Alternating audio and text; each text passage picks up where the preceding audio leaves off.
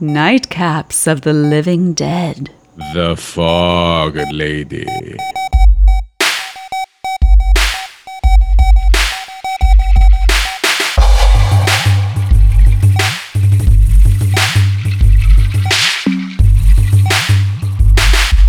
Hey, you guys came back. Well, thank you. Thank you for listening to us. I am Jennifer Foster, and with me is Dr. Guillermo uh, Rodriguez. And Hello. am I supposed to roll my R's on you? That'd be so weird if I just started doing that now in our friendship. Uh, okay. Anyways, um, thanks for coming back and listening to us. What movie are we doing this week? Dun, dun, dun, dun. Tell us. Oh, The Fog. And you know, I wrote in my notes, I want Guillermo to say this because I know he's going to be so dramatic about it, but you were dramatic about it in the other place. you were like with them. I'm like, okay, cool. the point is, I know you. so we're are- we are going to be discussing the fog, viewing that in 2020, and how uh, we felt then and how we feel now, how we interpreted those messages differently. We're not talking about the reboot with uh, Little Superman with Tom Welling, who is very attractive. Yeah, have you seen this? I did. You know what? The whole time I was watching this, I was like, "There's a remake," and I don't remember Oh, I am anything not- about it. I have well, apparently IMDb is rated like 3.8 or something, so I have not seen that. However, we are talking about John Carpenter's The Fog, starring Jamie Lee and her mama Janet Leigh. And I remember as a kid, um, I remember being new to Jamie Lee and Halloween and obsessed with all things that, but I had no clue that Janet Leigh was in this until this viewing. oh, really? So Yeah. you like forgot about? Totally this, I think this is the only time, other than Halloween H2O, that they were in a movie together. Oh, I think that's so, So- cool. Like, I mean, these two major scream queens having a moment in this movie. I just, I love that so much. So it's it's a it's a big deal because it's a an encounter that only happened because I think Janet Leigh appears. So Janet Leigh appears in Halloween H2O, which came out in the mid '90s, Mm-hmm. and they have one scene together. I think, or maybe two scenes together in that movie. What if her whole reason was like, ugh, I've worked with my daughter before. We just know there's only one of us for the screen. We get one scene. Because they're just both, they're, they're both so good. But they Um, don't. Oh, wait, wait, wait. Oh, but fun fact: they don't share. Wait, do they share? Do they share a I was, scene? I in, was this in the fog. Yeah, I was wondering that too. I mean, I guess at the end they come together, but there isn't really much of an interaction. There's They not. really they're they're very separate entities because they're all in the. Anyways, well, we'll get to that. Okay, yes. what are you drinking tonight, G? I am drinking Vanderpump Rosé. Oh my god, me too. We actually had this moment before we hit record. We're like, "What are you drinking?" Oh, yeah, we got the same bottle. So on. Oh, at- From the Top Gold Lounge in North Carolina to the Tiki Bar on Fairfax, we are drinking Vanderpump Rosé, pretending that we are at an operating restaurant and talking about our housewives and John Carpenter. Yes. Um, Maybe maybe Pomp, SUR, Oh, pump Tom and that beautiful They garden. all serve Vanderpump Rosé. Oh, and it's really good. It's a nice dry rosé. Um, so we are uh, we have decided to do two episodes um, back to back. One is the fog. The next is the dead zone. And Guillermo pointed out to me. Um, I think yesterday you texted me. You're like, "Oh my God, these are both produced by Debra Hill," and I didn't know because we, we try to not to have minimal contact before we get on the podcast. We want to tell each other our notes uh, on the air, and that was the only thing. Like we're dying. We're usually like, "Oh, okay. Oh my God, this scene. Oh, I wonder if he thinks this." Or okay, okay, all right. And so it's like really exciting for us to record this drunkenly. But um, he did text me that of just like, "Oh, Debra Hill helmed both of these movies," and we really try not to have you know, a super connecting theme. I mean, even though we love our double features at the New Beverly, um, we try not to make it too similar, the movies and what we're comparing. But I just thought that was so cool that it was Debra Hill. Um, so, for those of you who don't know who Debra Hill was, she was a power producer that worked um, a lot with John Carpenter, and they had a very close working relationship, and he really respected her, admired her. Um, she has such credits. I mean, she started as a PA and worked her way up and had, had like every job until she became who she was. She worked on like uh, Escape from New York and Escape from LA, Halloween 2 and 3, Adventures in Babysitting. I mean, she worked on some badass things. And she was one of those few that was extremely vocal back in the day about the lack of and the need for women directors and she was just awesome. So she passed away of colon cancer. So John Carpenter himself once said, quote, Working with Hill was one of the greatest experiences of my life. She had a passion for not just movies about women or women's ideas, but films for everybody. I really like that. That's awesome. And also another so not only was she an amazing producer and also think about it this way. We have a lot of movies produced today that have like five producers. Yes.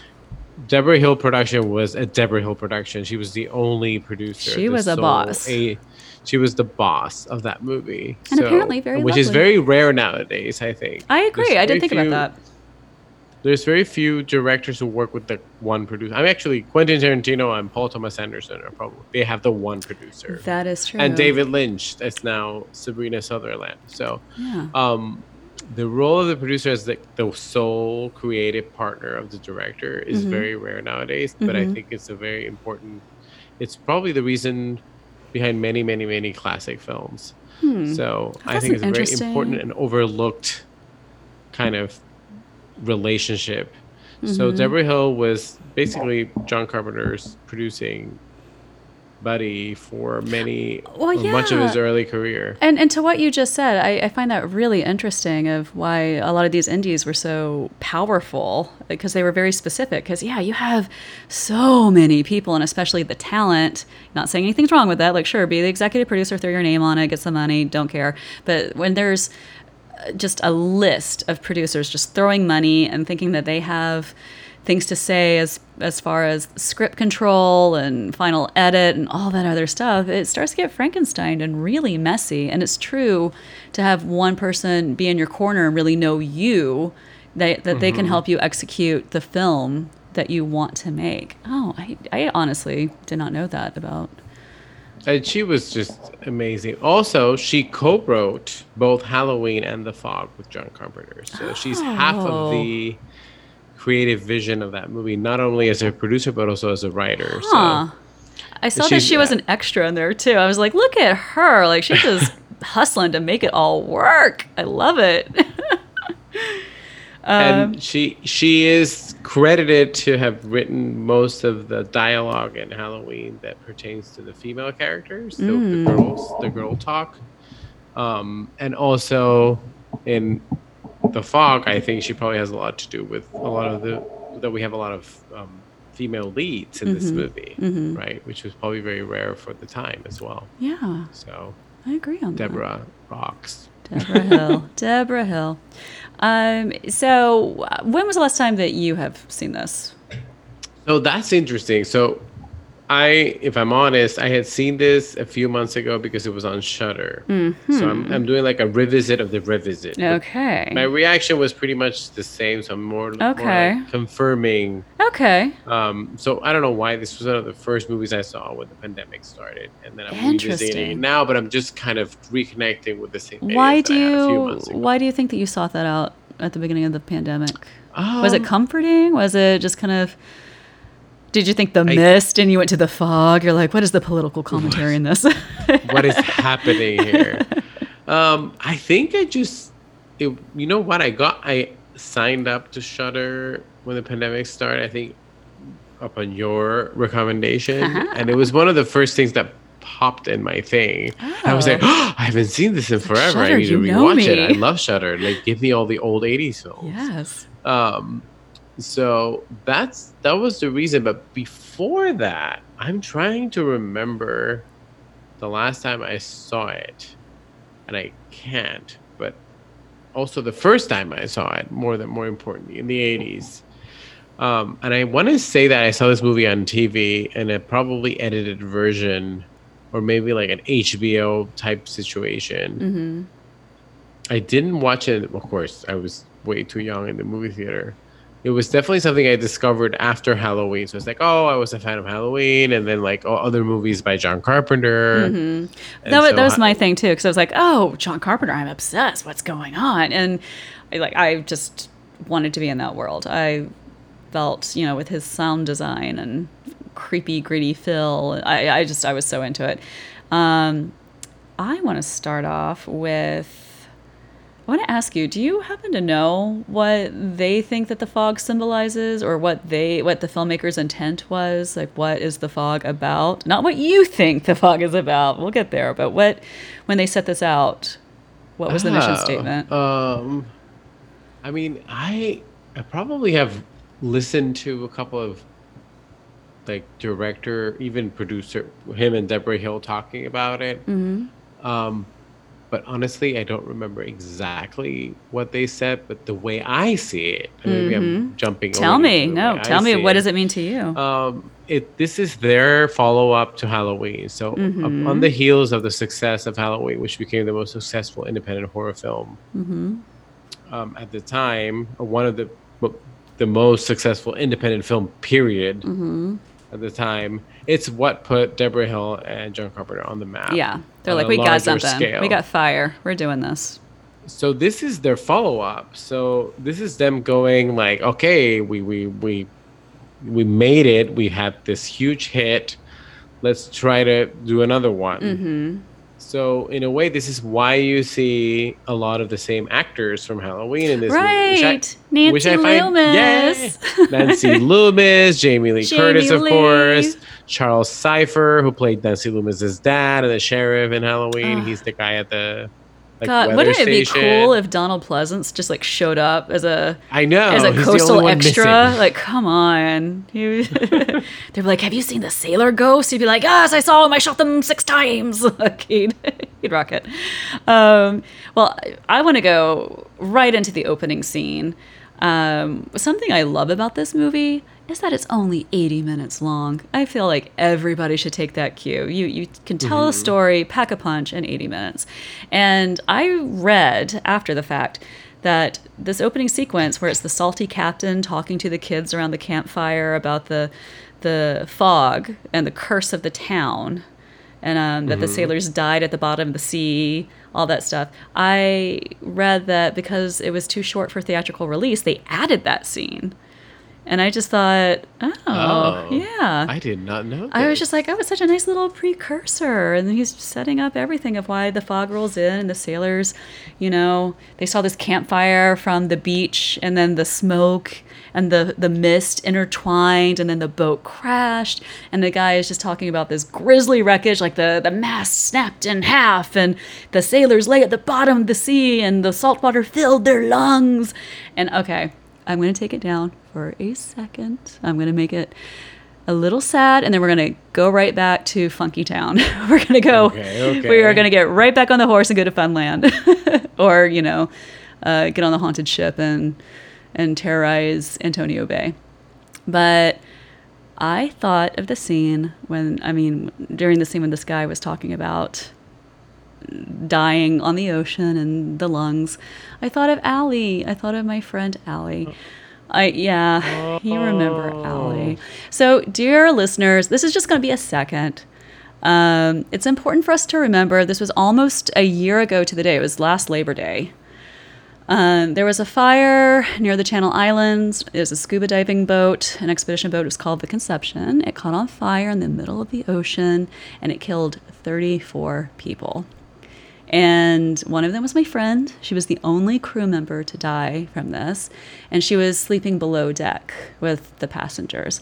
And I think it was an electrical fire because of camera equipment, something charging. I don't know. There's I think there's a lot of lawsuits and stuff going on about that. But anyways, Allie was in her mid 20s and she was lovely and full of life and wonderful and always joked about being a pirate. so just right off the bat, seeing this movie, I was like, "Oh my god, this took me to a dark place." And oh, sitting at the bottom of the Oh, ocean, wow, like it, yeah. it, it really did. So I just wanted to tell everybody that that happened a year ago in this California coastal town. Which also, I thought this movie took place in Maine when I saw it for the first time, and I think it's because of my Stephen King Ah, childhood. I'm just like, bad shit happens to people in Maine.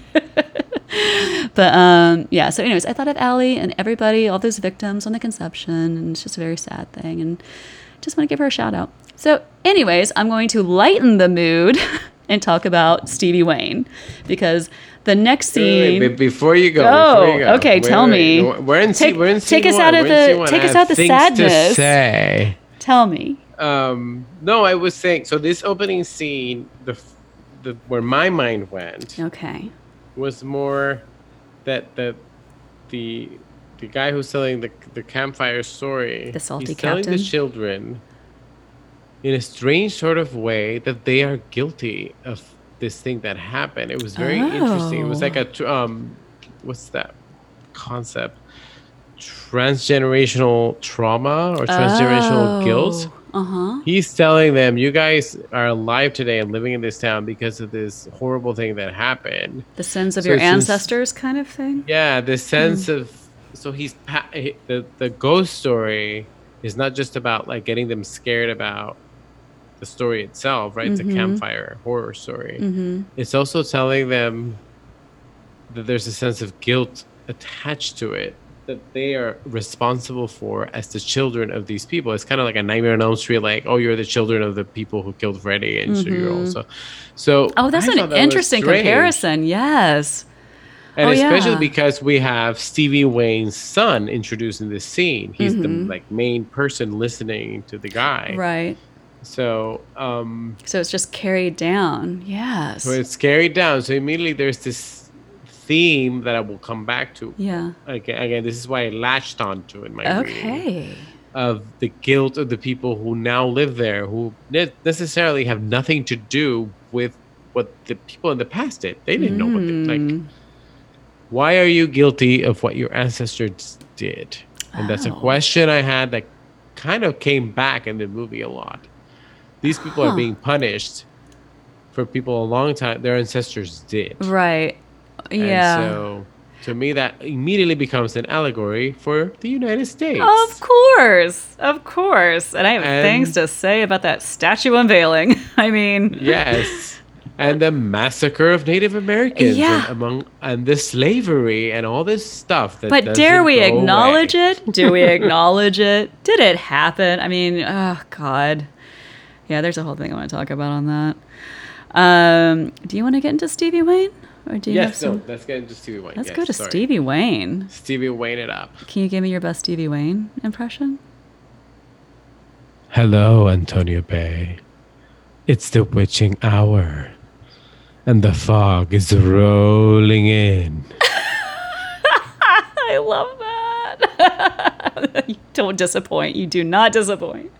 Our listeners should know that the reason this podcast exists is because of this movie, right? We talked about this. We We're did. Obsessed. We did. Adrienne Barbeau's performance in this movie, and this is the reason we like everything radio podcast and voices in the middle of the night. Voice. She talks like this. It's amazing. So I don't. I did not delve deep into the research she did for the role, but did you know this that she uh, based it on a '60s Oh, no, but I have- nighttime? But I have, oh, Oh. I have things to say about Tell her me. thing. So yes, so keep going. yeah. yes. So she. Um, I'm sorry, I just got a text from Jack because I was telling him his pizza was amazing. He's like, "There's so much wine in that pizza sauce. That's why." so I might be a little Oh. extra in this episode. You have extra sauce little in your sauce. well, I guess I guess we just found the name of our podcast.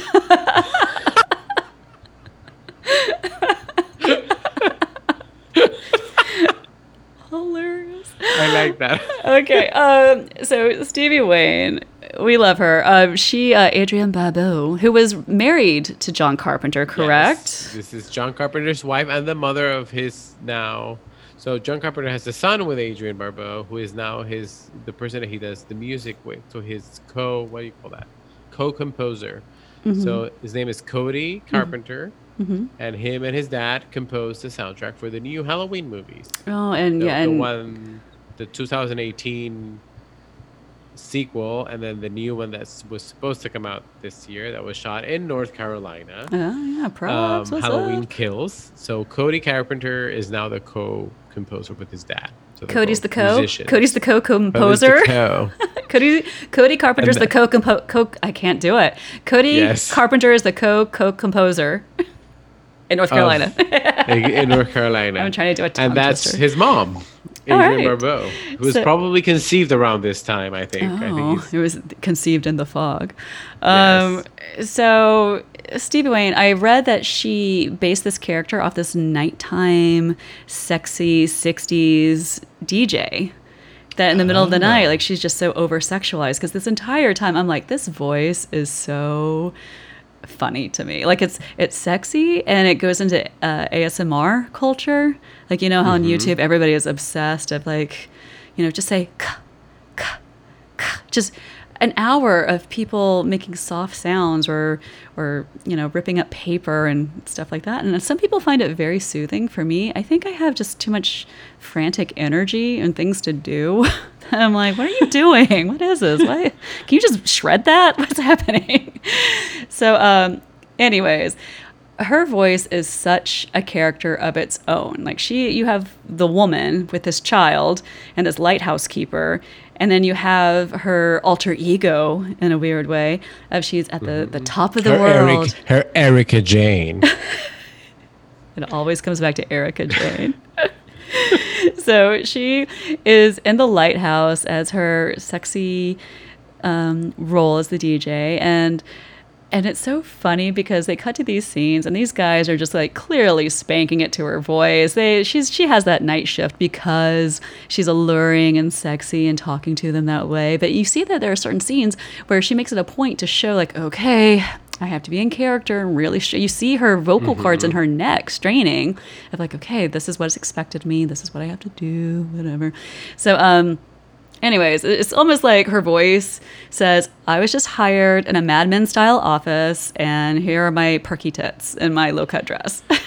Wait, but I have a counter to that. okay. Because one of the things I noticed is a couple of things. She says, um, this sure beats Chicago. So we have this Chicago ghost backstory that we is never brought back. in I the movie. know. I remember that. It's like, are we supposed to think you're just a city gal and you're in California and maybe you just have a different mentality or that Yes. that you were So- harassed in Chicago? That something bad happened in Chicago? Well, here's what I when she says that, and she looks at the. I think she's looking at the sea, and she's like, "This sure beats Chicago." They also show some newspaper clippings. I don't know if it's in this scene or around this scene that she basically owns this radio station.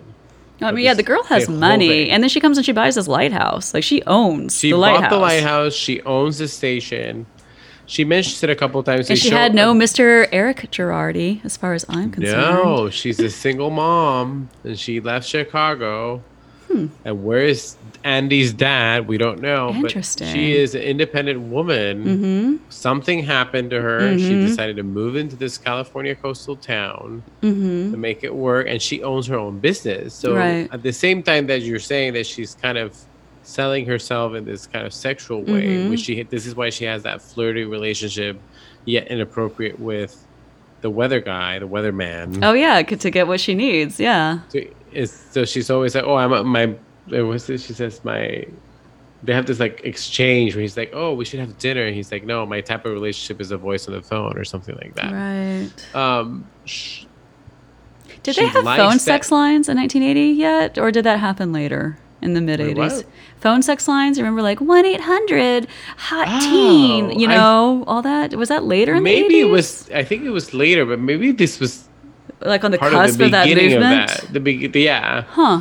Um, so, but the, the the part that I thought was interesting is that she's a single mom. She came from Chicago. Something happened in Chicago that she Mhm. decided to move away. Mm-hmm. She owns this business, but she also keeps herself distant from everyone. She I- has no interaction with everyone I in that noticed movie that as other well. than through the voice. Yeah, I noticed that as well. I thought that this is the story. I mean, besides Sailor Ghosts, kind of Pirates of the Caribbean vibe of, Yes. you know, all that.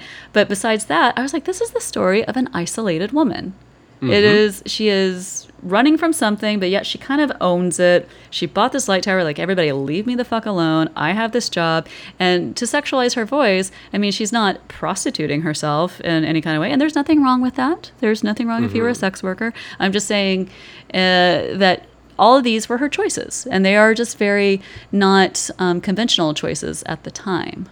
Exactly. So And also, she never reunites with her son in the movie, which I thought was an interesting choice.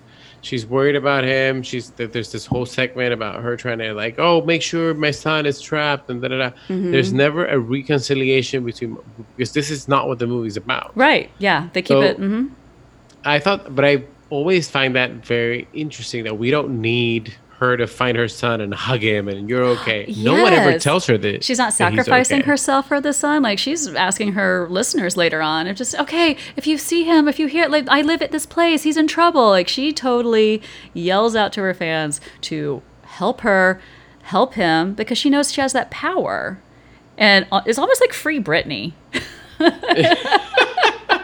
the fans are like, blink once if you're in trouble, Brit- Britney. Wear black if if you want to be free. I mean, there's so many conspiracies around that one, but I just thought it's uh, interesting about the power of a single woman and a single mother at that.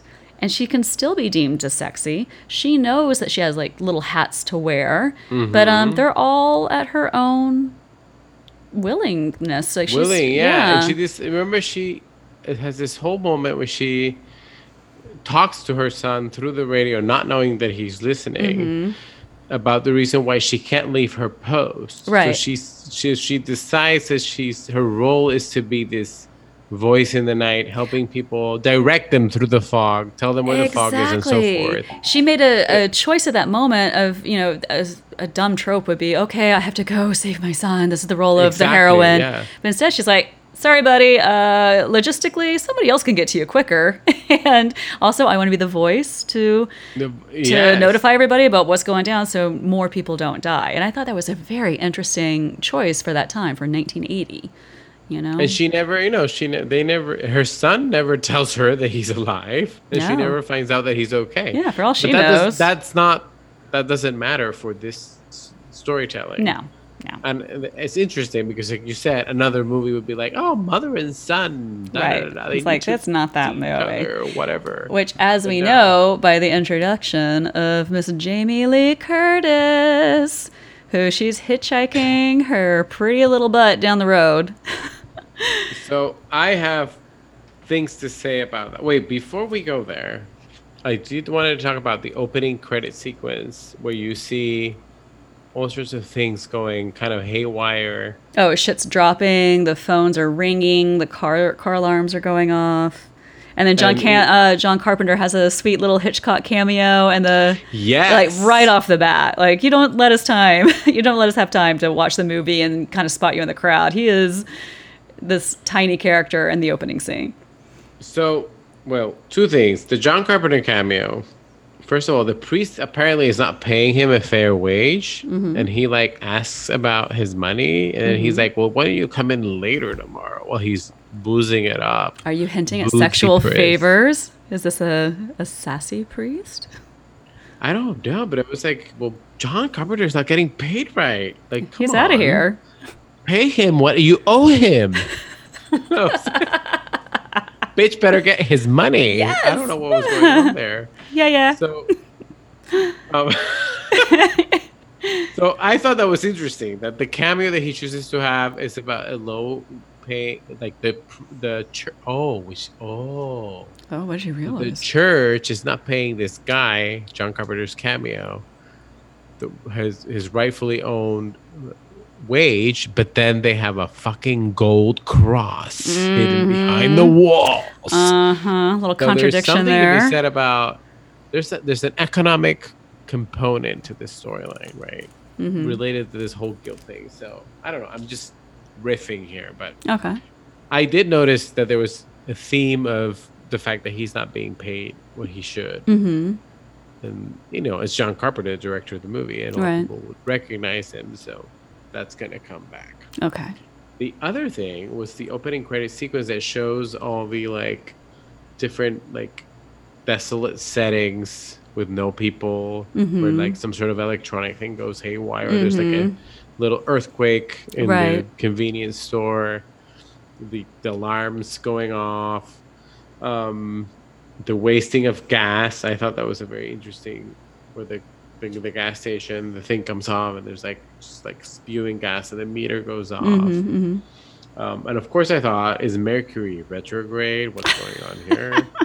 uh, like electronics going haywire. Things I know what that's crazy. about. Um, and then, um, I thought, then there's that weird chair moving, and Nancy Loomis's, aka Annie from Halloween's house. Which was also a poltergeist move, by the way. That chair and slid. episode one and two with episode three. Oh, there we go. We got the threads There's to a hold. poltergeist in Annie's. Well, Nancy. What? What's her name in this movie? I, I, always I know it's her just Nancy Annie. Loomis, Annie. I, I was just like Halloween actress, that girl.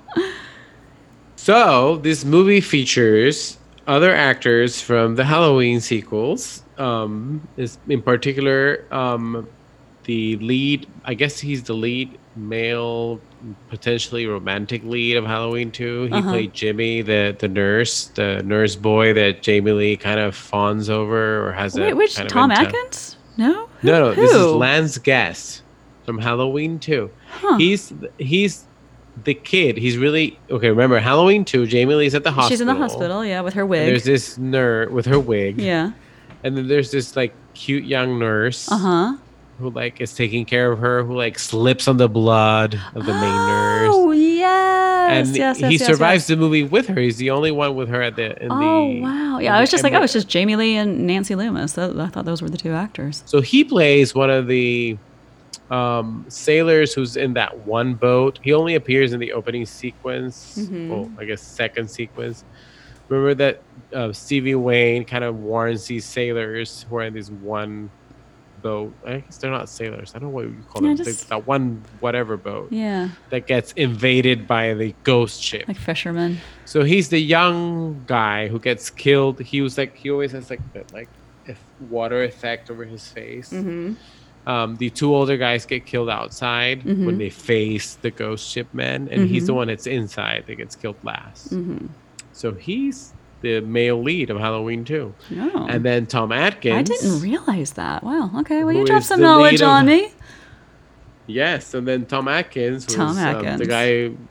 I forget what his character's name is in this movie. The I- guy who picks up Jamie Lee. You know me. I'm I'm all so Jamie Lee did this, and Tom Atkins and Hal Holbrook shows up. Like I Exact- don't even Hal- yeah, remember the characters.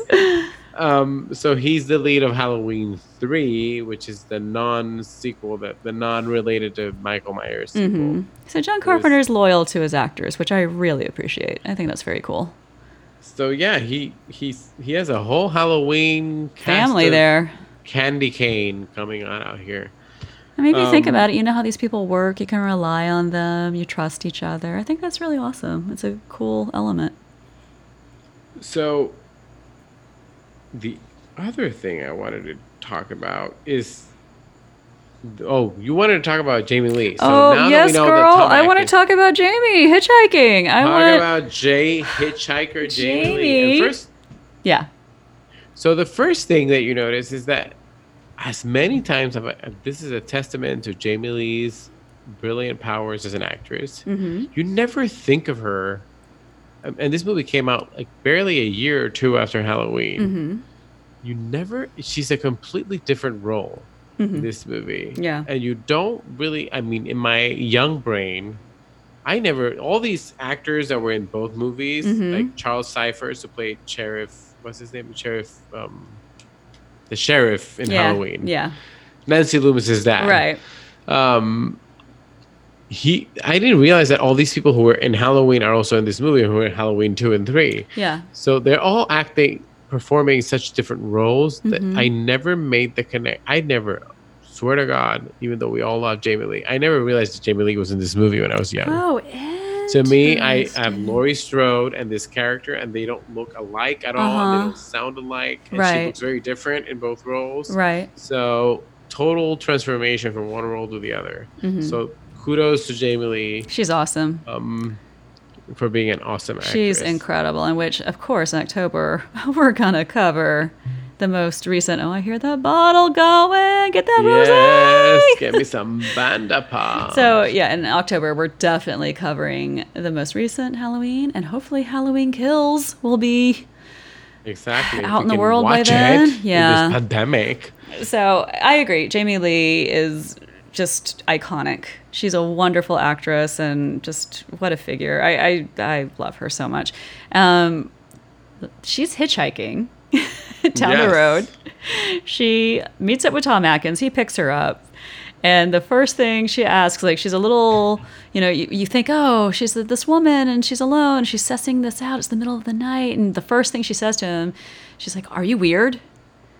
And he just mm-hmm. looks at her and says, Yes, yes, I am weird.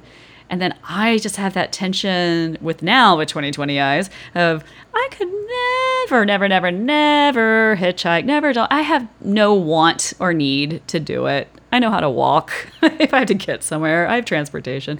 But I just, I feel like it's so dangerous. But I think it was such a statement um, for her character and a testament to the times. Uh, she's just gonna be adventurous and she's gonna do this shit. And if she gets killed, who cares? She can handle her own. Like it's a kind of a baller attitude, very cavalier. And so when this guy, I'm just like, oh my god, you sussing out? You're gonna get raped, girl? He he's just like, yep, yes I am.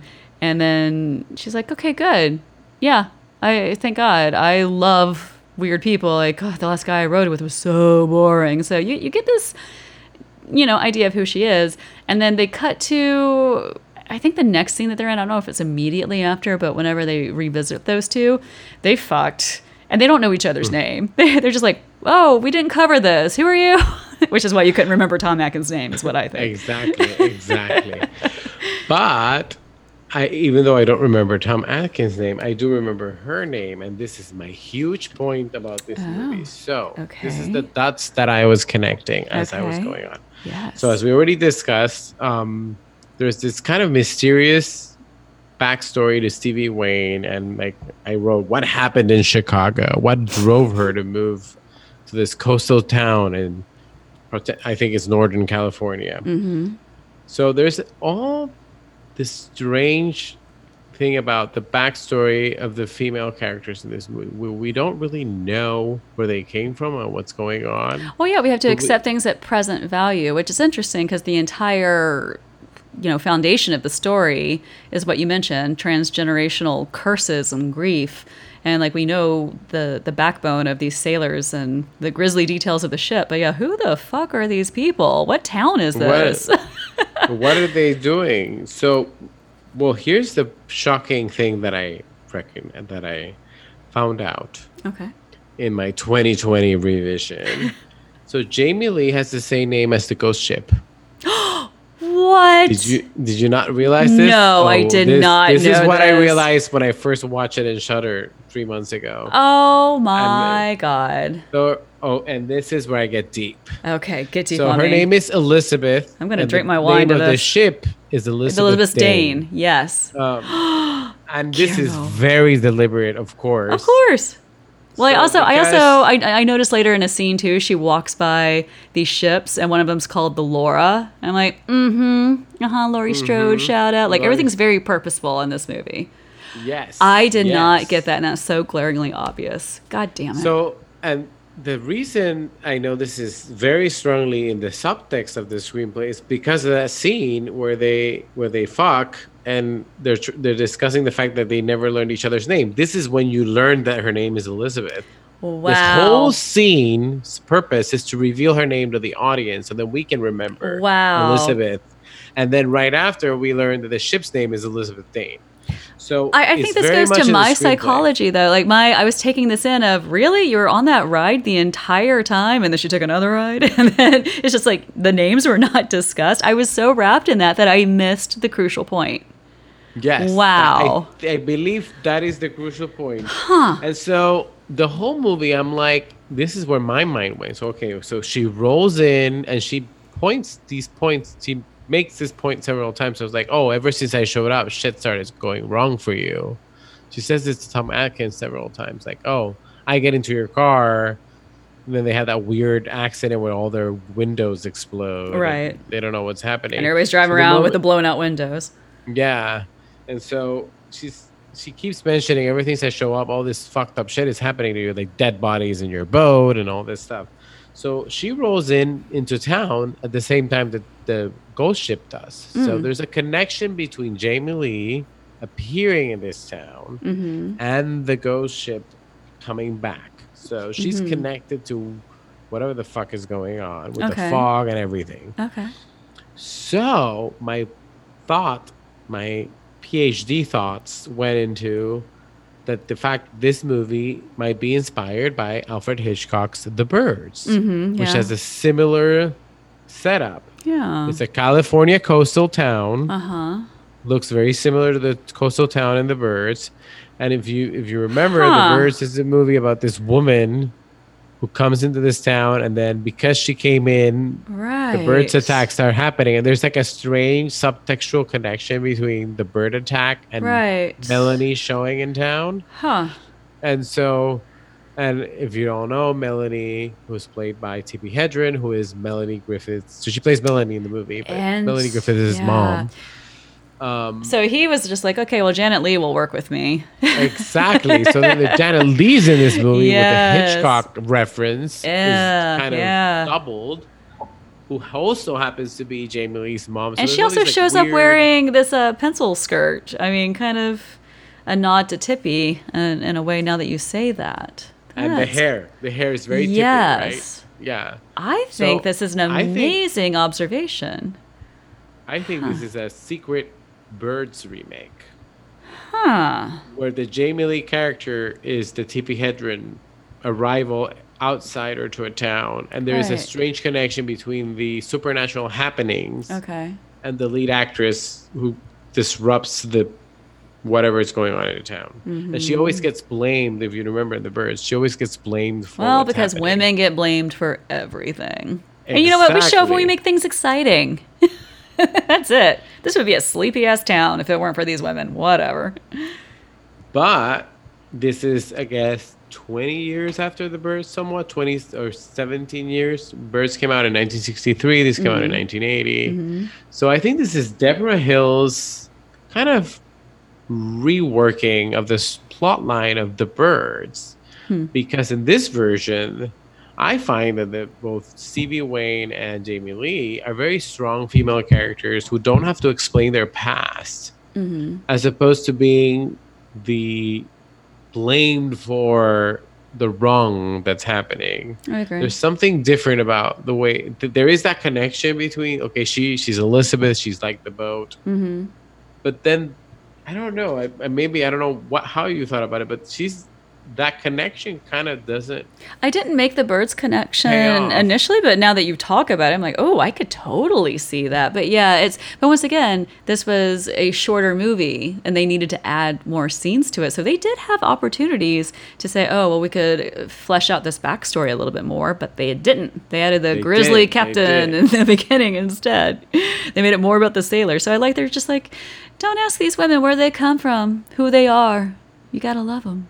You know? You gotta love them, and it's just it's just little things that get thrown in. So one of the lines that she says is, "Things seems to happen to me. I'm bad luck." So Jamie Lee self-deprecatingly. I do want to expand on that. Okay, so I want to talk about cursed objects, omens, superstitions. There are several times in this movie where um, Jamie Lee she says, "Oh, things just happen to me," or "Things follow me around," you know, kind of alluding to the fog or to curses, which, whichever. And Tom Atkins is he straight up says, "I don't believe in anything." I'm like, okay, well, all right, that's that's a view to take, okay. And then it goes to Janet Leigh and Nancy Loomis. Um, when they're flitting about town, they go to the church and they knock on the door and they say th- these things of like, "Oh, that's not a good sign." I'm like, "Yeah, no shit, lady. This is a church and the door's halfway open. You go in and there's a creepy vibe. Yeah, it's not a good sign." But they say it twice within five minutes of each other um and i noticed like the the reoccurring theme of like there's the coin that i think it it becomes the gold clock or something or like a pocket watch and then ultimately the cross i mean there there's like this thing with a cursed object transforming and people coveting it, in my opinion. Um, Yes, yes. No, I saw the same. It's, I think I, I like your connection between the gold watch from the old guy at the Uh-huh. beginning of the movie, and then the coin, yeah. and then the cross. So there's like three or four gold objects that are. Yeah, it's just like, do they kind of somewhat connected. transfuse? I mean, with your theory of the transgenerational curses, so. like So I it think melts into each other? So I when I think of all these things, oh, actually, this goes into my comment, Mm-hmm. um, which is the story that the Father Malone, aka Hal Holbrook, Uh, which I could look at his face all day. wasn't he nominated for an Oscar for Into I'm the sh- Woods? not for Into the In Woods. What the fuck is that movie close? I'm gonna You know look what I'm this. talking about? You The tell me about the Hirsch- father, and I'm gonna look this up. Oh, you mean Into the Wild? In the Into Alaska? the Wild, Oh my sorry, god! Into the Wild. you just put Hal Holbrook in a musical. This man is. I was like, why are you referencing Not this? the Meryl Streep musical. Oh my god! No, yeah, the awesome Emile Hirsch Alaska movie based on that true yes, story. Yes. Oh my god. That's the last movie I remember him in. Well, somewhat remember him in. His Oscar worthy performance wasn't good enough for you to remember that he wasn't in a musical. but tell me tell me about his father. So he is, you know, finds his diary from the founding from the is it Blake or I don't know. Blake is the guy who's who's who was his own ancestor, another Malone. Mm-hmm. I forget his name. Um, and so he realizes that, and this is with the part that I kind of latched onto. There's a lot of characters in this movie who are telling stories. In fact, the beginning of the movie is this campfire story. Mm-hmm. And so it, Father Malone is telling um, Janet Leigh and Nancy Loomis the Mhm. story of what he found in his diary Mm-hmm. at this moment. So what I got, so there's a lot of storytelling by the men in this movie. Mm-hmm. So whereas the women, we don't know their backstories. Right. So we don't know the women's stories, but we know the men's stories. So I thought Which this which holds up today. weird- Like we know about men more so than, you know. we know about women, Which And is so why it's this- important to shout out Debra Hill.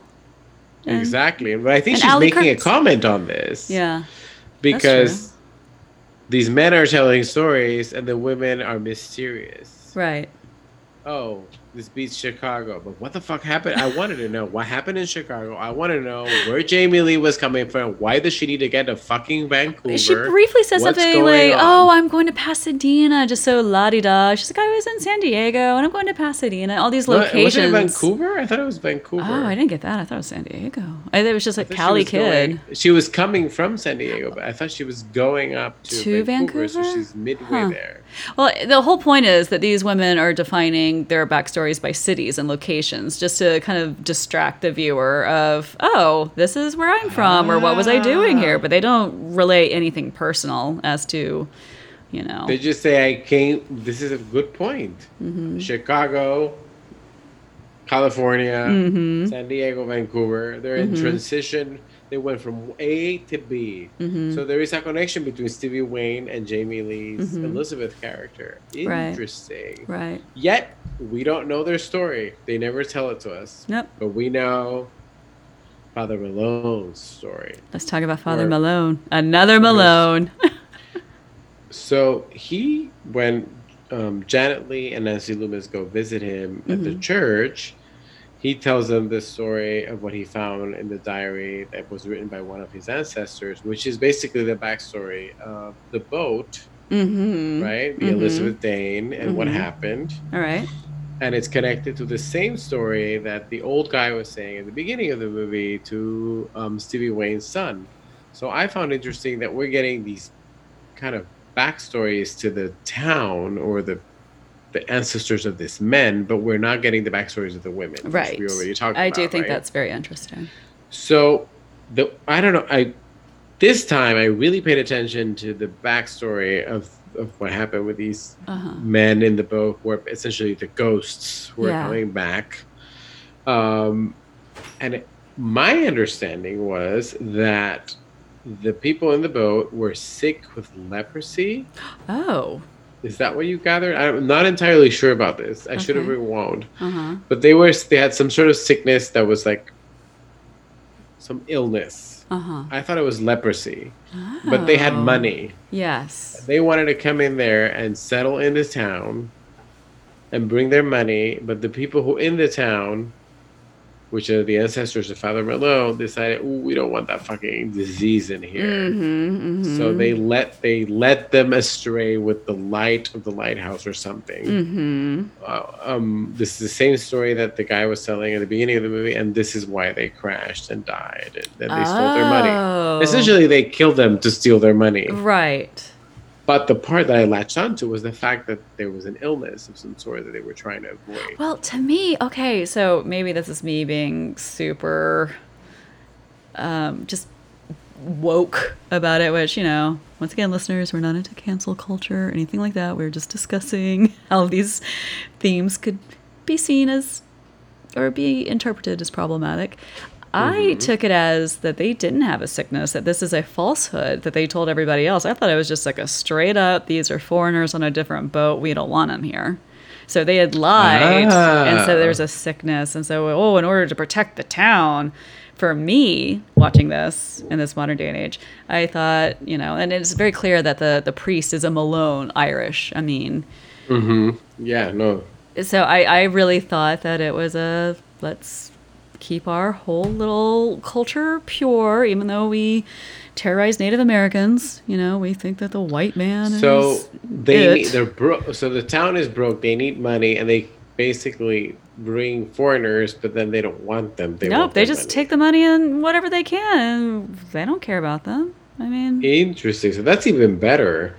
So I could be co- I could be so wrong. no, no, it's just, that, this, it's just what I fits too. I, my as. my thinking went to COVID nineteen. Like we don't want foreigners bringing disease, but we want their money, meaning China. I went China, wow, we which went fits everywhere. which fits your story as well. We want your money, but we don't want you. Yeah, Racism coupled with Mm. interests and money. right. So, Oh, that's but anyway, the, the themes are there, right? Yeah. It's like they want these people's money, they don't want them. So Right. they got rid of them and they stole their money. Um, and so, of course, the story is that these ghosts, men who died in this like shipwreck, are the ones seeking revenge on the anniversary of the town's founding because the fa- the town was founded on the death of these people.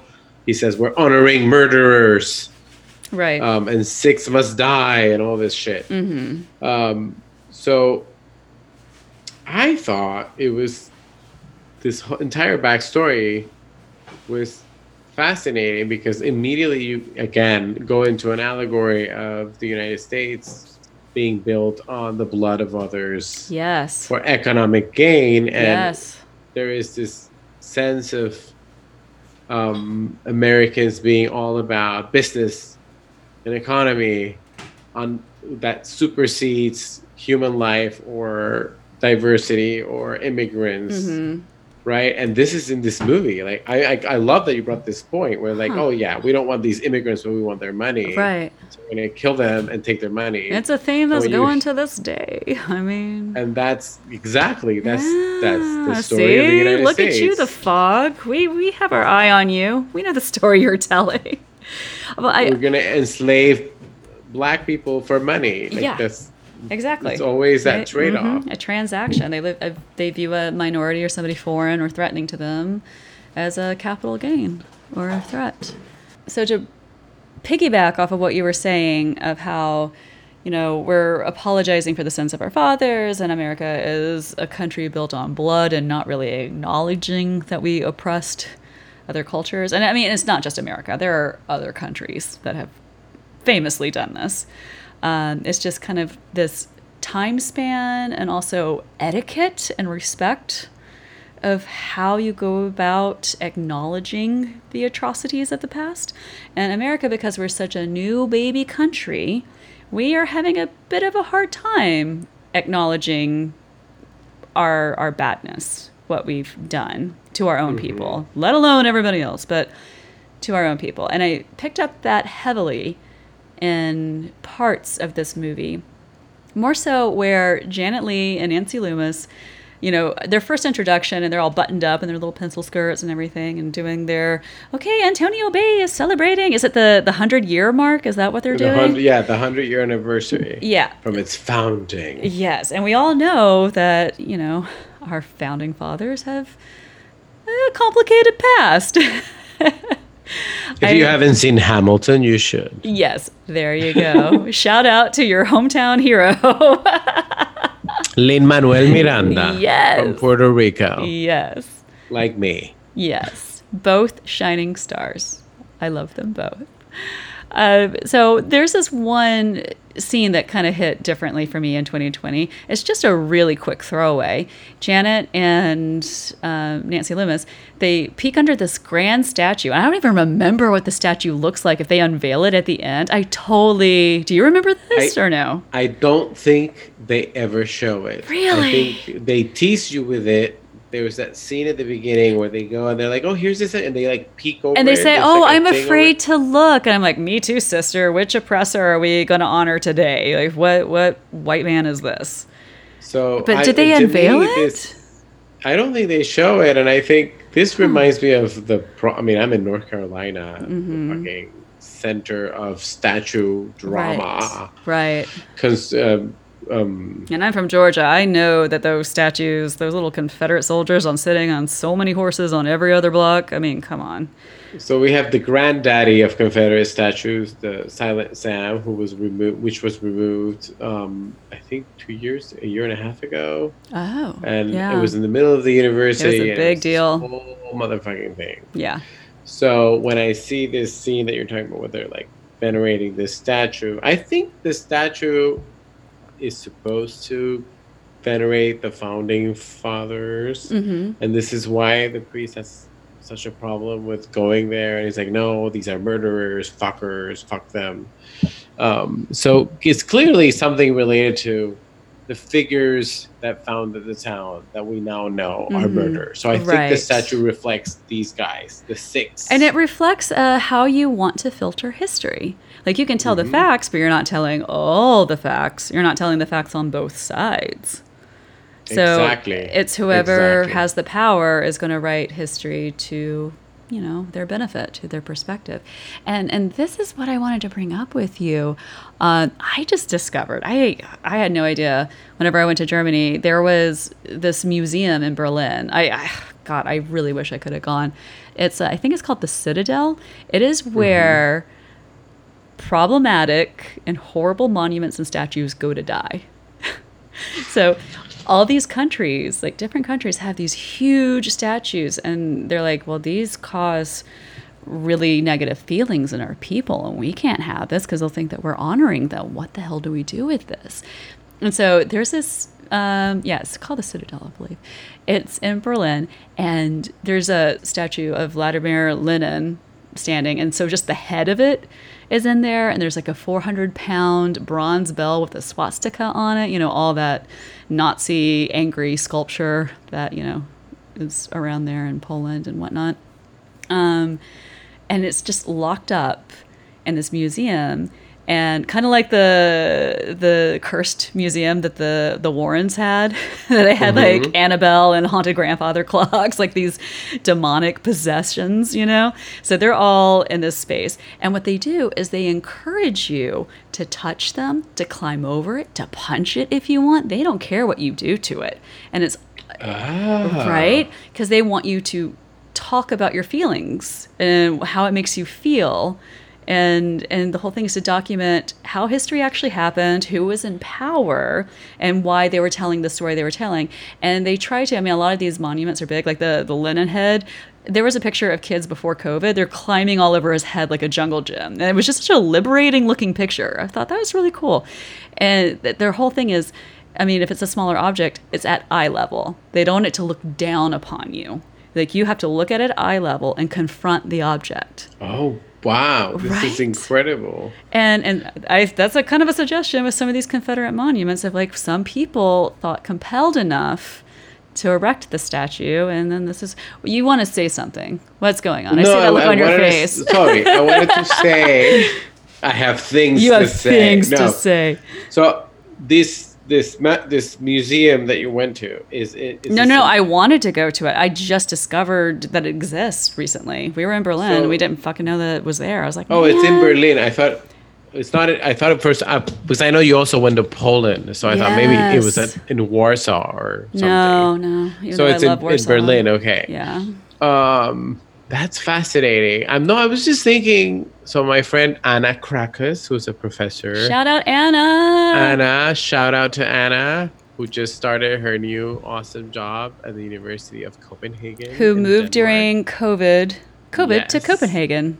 Yes, she moved While she listening moved to Cody to Carpenter. Sweden, and now in Copenhagen. So she wrote a book, her new book. She's a scholar and professor like myself, and one of my Mm-hmm. Mentors. And she's also Um, very hip to the vibe. I, I like her a lot. And she, yeah, we should bring her on this at some point. She have, will have a lot of things to say. Oh my gosh, she'd like, you Um, guys are too drunk so for me. She's she like, she's like, I'm an academic. I- I'm scholarly. You guys are messes. She's one of the cool ones. She can join the group. yeah. Um, so she wrote a book that I, I her second book, uh, academic book, is on museums and Oh. um, collecting things and stuff like that. Oh, Okay. And so I, this is when you were explaining this museum. I was like, oh my god, this she should include. She a hundred percent has to know about this. This seems like an amazing museum. So she talks a lot about um, Holocaust museums in Poland and stuff Mm-hmm. like this, and and all the problems and how the country or the the agendas of the political agendas of Mm-hmm. Um, restoring historical memory and so all these things and all these like very interesting kind of ways of looking at the way museums are set up Uh-huh. to remember history. Right, because it, it shouldn't be like on the the.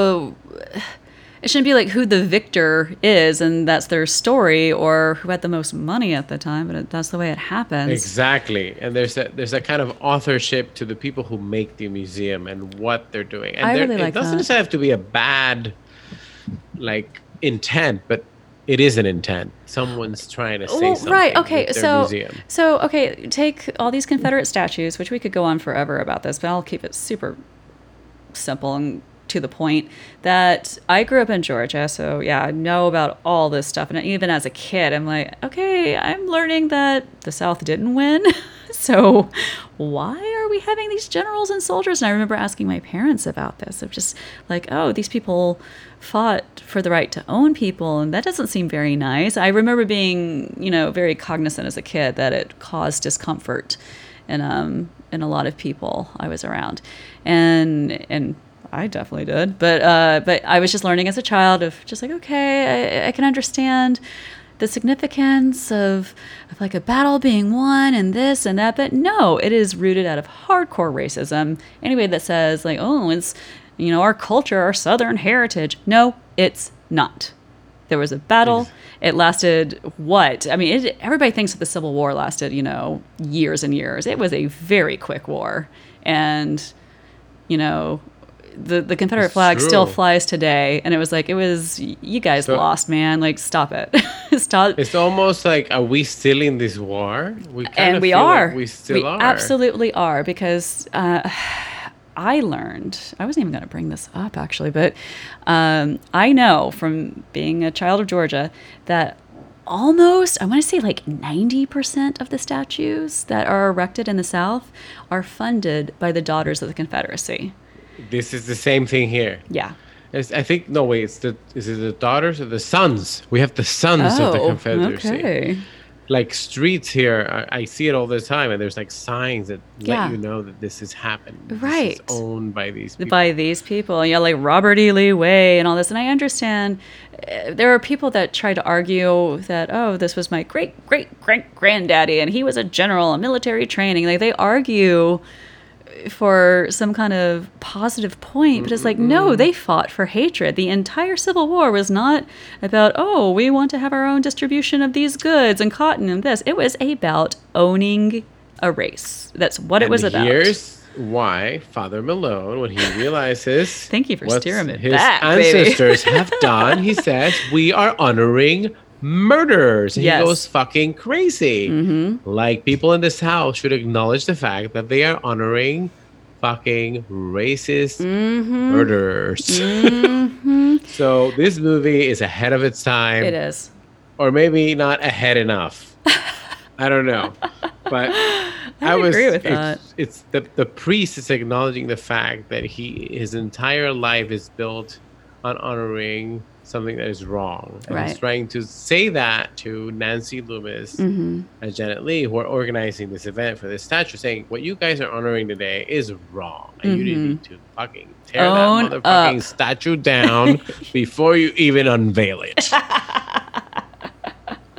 and but Janet Leigh is like, oh, Father, we're gonna leave now. We're gonna call the psychiatrist, the psychologist.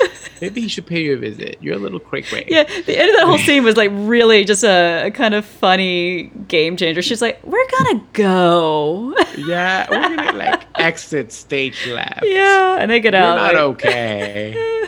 You're drinking too much. I don't know what's wrong. But I actually think that Father Malone is one of the best characters in the movie because he is having a reckoning with himself and like fucking accepting what the fuck is going on and why this is all happening. He's aware of shit. He's like, fuck no, we fucked this up. We're Mhm. guilty of it. Da da da da. Mhm. So I that again that's very interesting. And then meanwhile, Janet Leigh with her, you know, Tippi Hedren with her beehive. hair, um, is not aware. And fun fact, her husband is the guy. So one of the things that's interesting about this movie that you don't notice on a first viewing is the Mhm. connection between disparate characters. Mhm. Janet Leigh's husband is one of the the guys who dies in the boat at the beginning of the movie. Did you catch Oh, that? I did not catch that. And in fact, he's the guy who says that he's not so happily married and drinking at Budweiser. Ah. Remember, they have the guy comments about his marriage. Yes. Yes. That's Janet Leigh's husband, and it's interesting because these connections are made in this kind of subtle way. Like he mentions his marriage, and then she mentions, "Oh, my husband's on the boat, Mm-hmm. and I haven't heard from him." Mm-hmm. And Nancy Loomis like, should you go home? Like they have the, all these, and eventually she finds out that he's dead, Mm-hmm. or not that he's dead, but he's missing.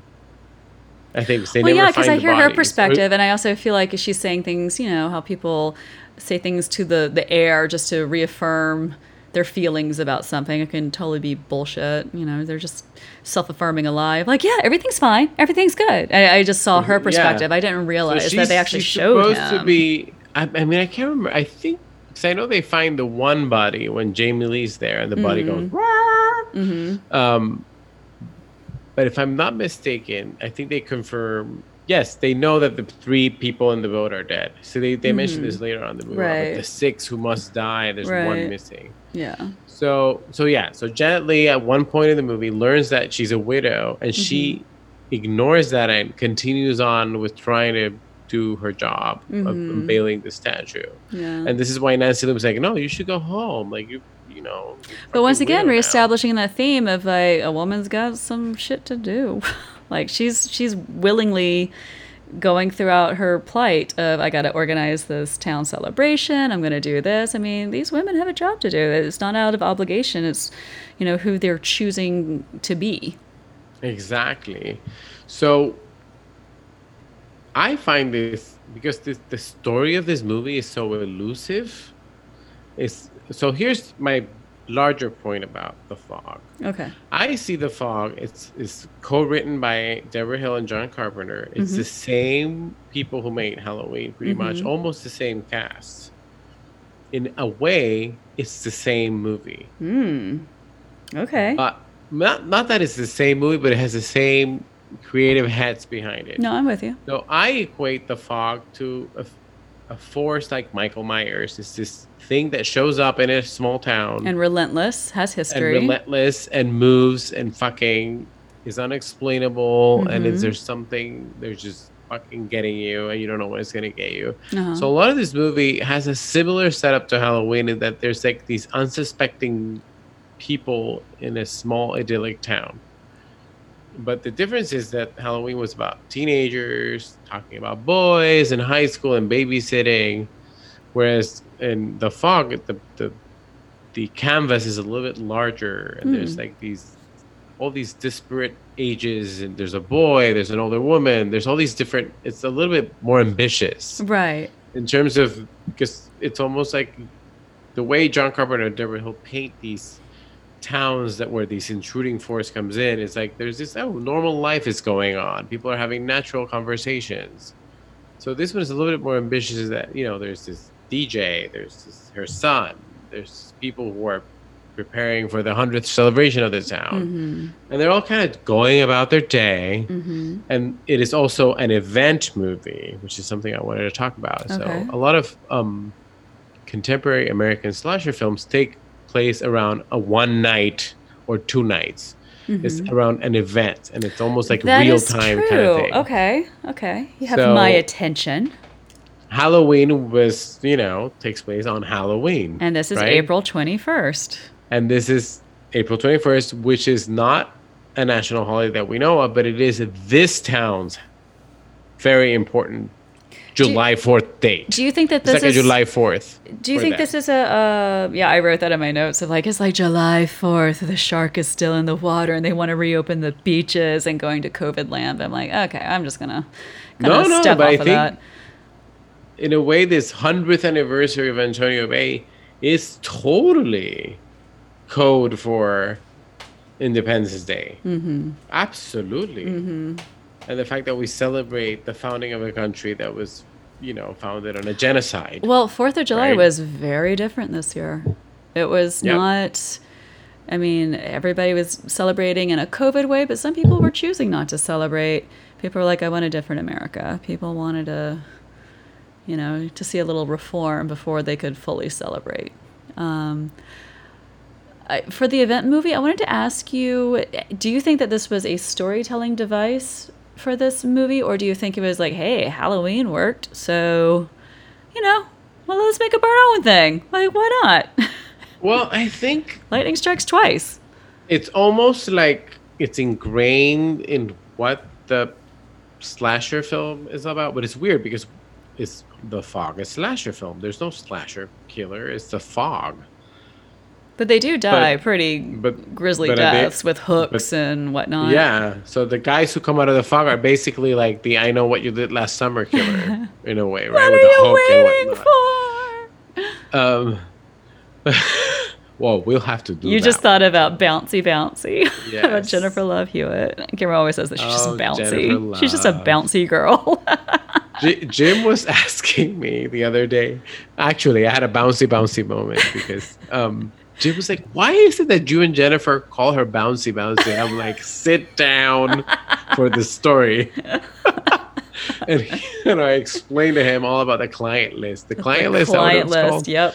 and how we try to watch that and what happened. So, and how she just bounced everywhere. She just And he bounced. was laughing. He I was know. like, "That's why," and I'm like, "Yes." Yep. Bouncy bouncy. She has she acts with her bounce. In at least in that show. I don't know if anywhere else. and a lot of things bounce on her. yeah. She just bounces She's just- everywhere. she's just a It's bouncy- a bouncy show. Bouncy, Not not a lot of thought applied to anything. Do, do, do, do, do. Bouncy bouncy. What- Anyways. what is, uh, where is she? I don't know. I I'm curious now. Well, if they're rebooting Party of. Five, I'm sure she's going to show up on that. I don't know. I haven't But isn't, researched it, that. isn't the reboot of Party of Five like like Hispanic or something? I Like, have no clue. I have no idea. I, think didn't really like a- watch it when it came out. I think that was a little too before my my teen No, viewing. I, oh, you mean the the original? Yeah, The I never really. original. I All, never- all I know is the Even though we love. Neve, we love Neve Campbell. You know, hello So Scream. to me, is where Neve came from, and that's all I yeah. know about. I so we can be really thankful for it. either. We're grateful for that. Wait, okay, let's get back to this. Okay, yes. So I, I do. So- well, I want to point out one thing that we haven't discussed are the shots, the beautiful photography of this mm-hmm. movie, and what you were saying about Halloween. Halloween has a very distinct feel, a very gritty feel, um, and without the cop outs of handheld. I feel like handheld is cop out a lot of the time, unless it's for a specific emotional moment. But um, Halloween has a nice feel. I really enjoy it, and they're wide shots of Michael Myers and suspense and shadows. For this, whenever they show the lighthouse, the fog, the ocean, anything still, those phones ringing, and then uh, everything, like uh, pretty much wide shots. Um, and there's one where Adrienne Barbeau is going down the steps to the White House. It is so beautiful. It is just glossy and still and peaceful and just gorgeous. And of course, I know that this moment of calm is soon to be erupted with a mm-hmm. sound and heightening that terror. I mean, it's a really great horror device. But I want to say that I think the fog, eh, as a whole, I think the fog represents nostalgia. And you and I have talked very much in depth Ah. of nostalgia. So I think, Well, it definitely represents the past. yeah, right? Because the the ghosts come out of the fog. Right. It's the past of the town that right. they haven't dealt with that they need to deal with. Yeah. Right? Their horrible past. So I I do think that you know the fog rolls in, nostalgia creeps up on you, and everybody thinks of things with wonderful memories. The highlight reel is going. You don't think of the bad shit. Like that's what I equated this entire, you know, horrible death on the ship and on the land and all this stuff. Like everybody's just like, oh, our land is great. It's a beautiful coastal town. Nothing bad happened. Okay, well, this one bad thing happened. and it's like, no, this was probably devastating for a large population and it seems pretty grisly. And then the history comes back, it repeats itself, and it's pretty gnarly, and people are shocked. And, and so every time they kind of go to the idyllic fog and the ocean, it's just, I think it's that glossy filter of people remember things the way they want to. That's how it remains to them. So, adding to that point, Yeah. first of all, before I add to that point, hmm it is this exact same cinematographer as Halloween, by the way. Yes. I mean, I, Dean I, Cundey. it is, it's still um, consistent, but different, which I appreciated. Same, same cinematographer, same production. It's Yeah. the same people. Literally the exact same. It's Mhm. almost like a repeat. Um, so I, his composition of white shots. Right. I mean, this is in collaboration with both Debra and John Carpenter, but Mhm. there's definitely a team of an aesthetic to these films, Yes. which I like. I like the, the yeah like it's, it is very heavily discussed i feel before they actually shoot it to get that Yeah.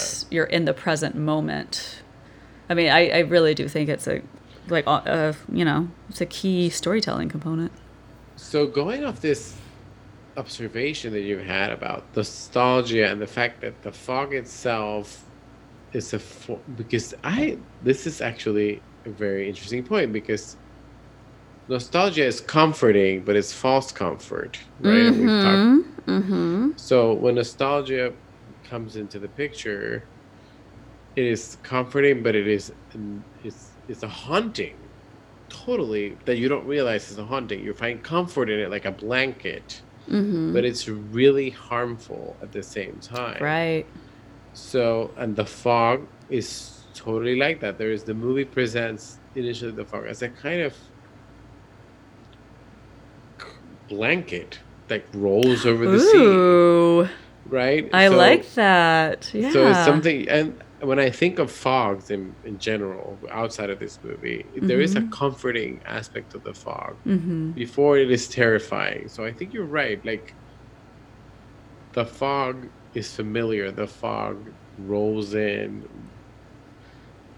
and you face it as a familiar fiend or friend, right? Right. Both at the same time. yes So- because i was about to say it's a bitch to drive through like ugh you can kill yourself in it it's awful you have to have your high beams on But But we can make we can stretch that out into being like, oh, you have to trudge through, you have to trudge through that nostalgia and acknowledge And everything and bad. acknowledge. And you might kill a drifter in the middle of the road, but what do you do then?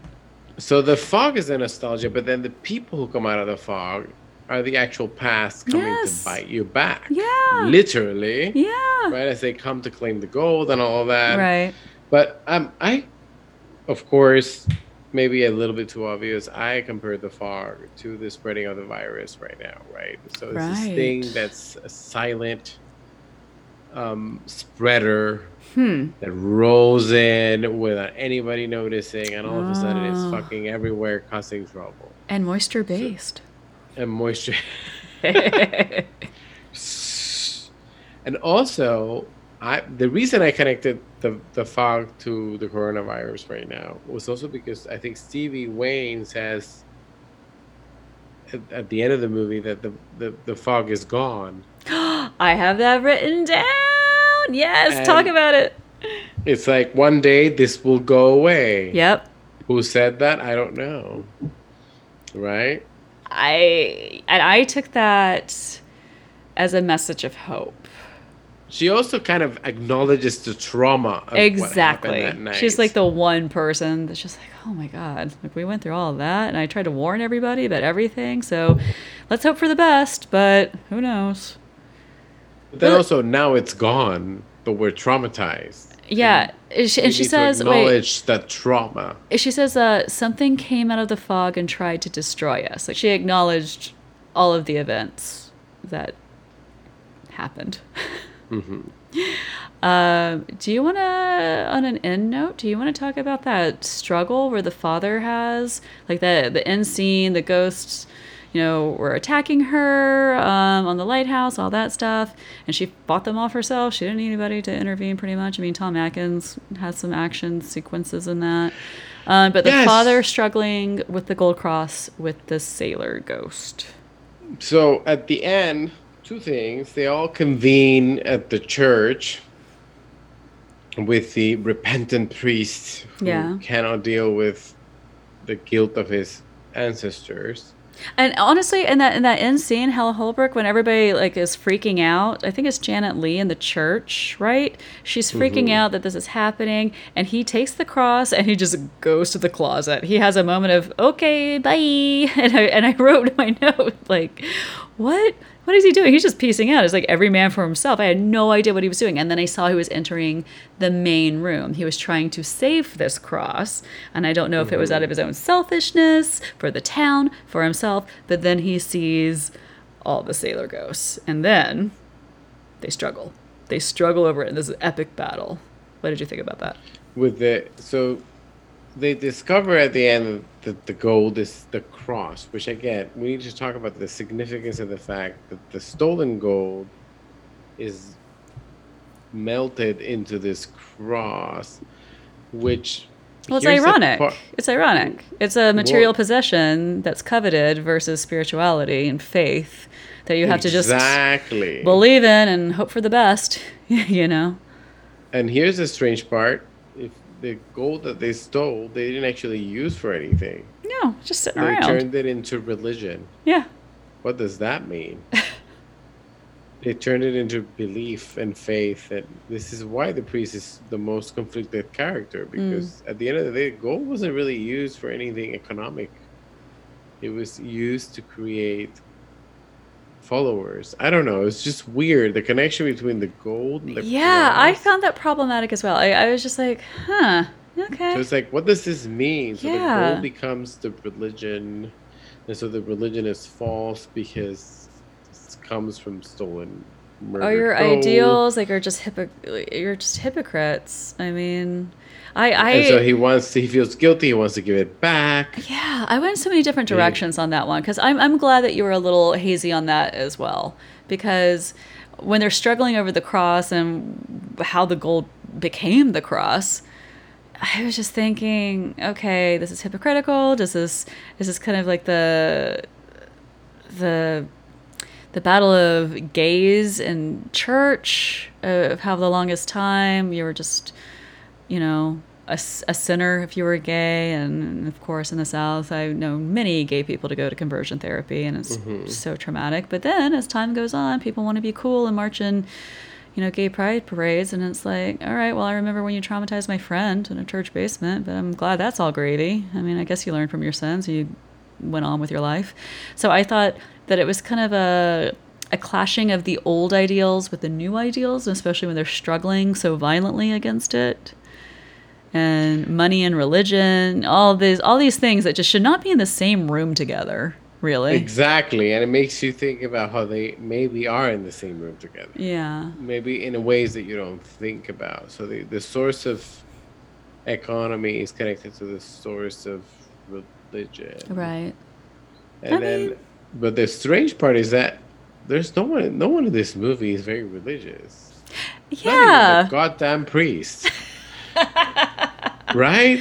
Right. It's- they're so concerned with what's I mean, with the past actually. The focus of everyone is this veneration of the past or this confronting of the past or the, the guilt that the past brings to you Mm-hmm. because these things were had happened Mm-hmm. but no one i for a movie that heavily features a church as its main location and where the climax of the movie takes place whereas a priest is one of its main characters whose storyline is about a priest discovering these things about the past no one was religious did you feel no there was no religion No, no. There was more about country and pride. I, I did not pick up on religion at all, even though a lot of the sequences take place in a church. in a church th- that church is treated completely in non-religious yeah, it's just like it's, it's a house. I mean, the door's open, people are hanging out. I mean, nobody really treats it as a sacred building. in fact they just spend most of their time in the in the other room hmm Yeah, right the other chamber yeah. that's where most of the characters they they spend very little time they usually move away from the actual what you call it, the church area and they go into that extra room so geographically it's already very strange and also about this ending i found i've always found very interesting about this movie that it kind of a lot of the storylines that were developed just Mm-hmm. kind of are dropped I yeah, I agree with that. I thought they're like poof Yeah. dropped like we're done now. Jamie Lee and Tom Atkins is whatever romance that we're having. Yeah. Drop. Is Jamie Lee gonna go to Vancouver? Drop. we don't know. Is Stevie Wayne gonna meet her son or even know anything about him? Dropped. it's like it was. It's true. It, all of their stories are kind of like paused because Yeah. the, the, the conflict between Hal Holbrook and the pirates kind of takes center stage as the concluding point Right. of the story. Right.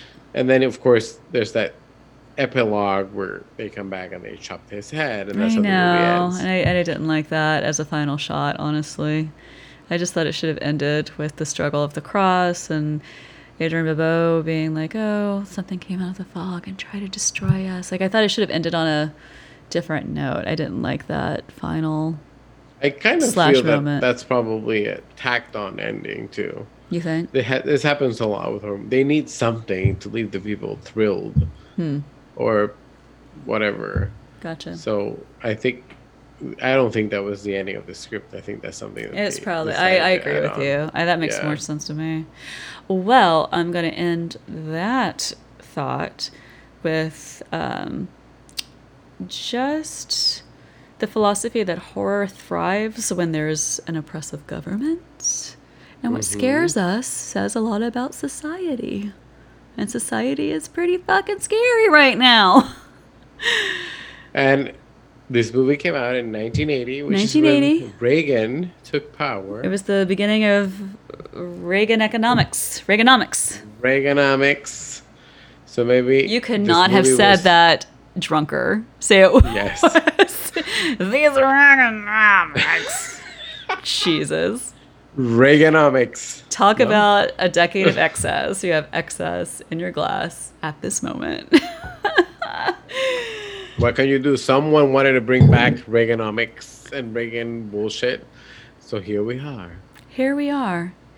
Um, and the fog rolls in. And then one day, as Stevie Wayne says at the same time, one day it will go away. Hopefully on November 3rd. Well, I think that was Signing off from the witching hour. This is Stevie Wayne. Thank you for listening to us. And so, from the top of the world, it's Jennifer Foster and Dr. G. Guillermo R. Rodriguez. We're going to sign off. And up next is K. Billy's Super Sounds of the 70s.